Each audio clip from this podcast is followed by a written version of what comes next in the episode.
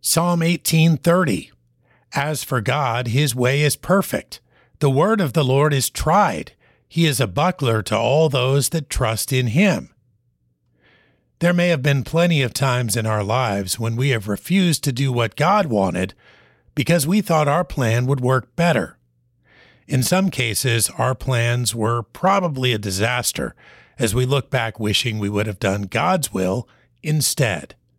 The advantage God has is that he can see the entire picture clearly.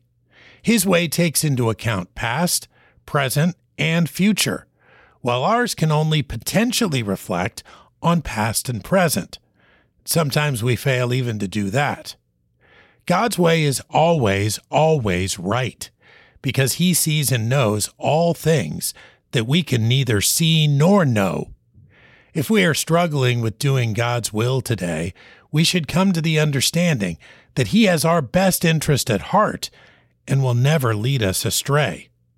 As soon as we realize this fully, we will take the actions he requires and thank him for the results. He is our help and our defense, but we must trust. Psalm 18:30. As for God, his way is perfect. The word of the Lord is tried. He is a buckler to all those that trust in him.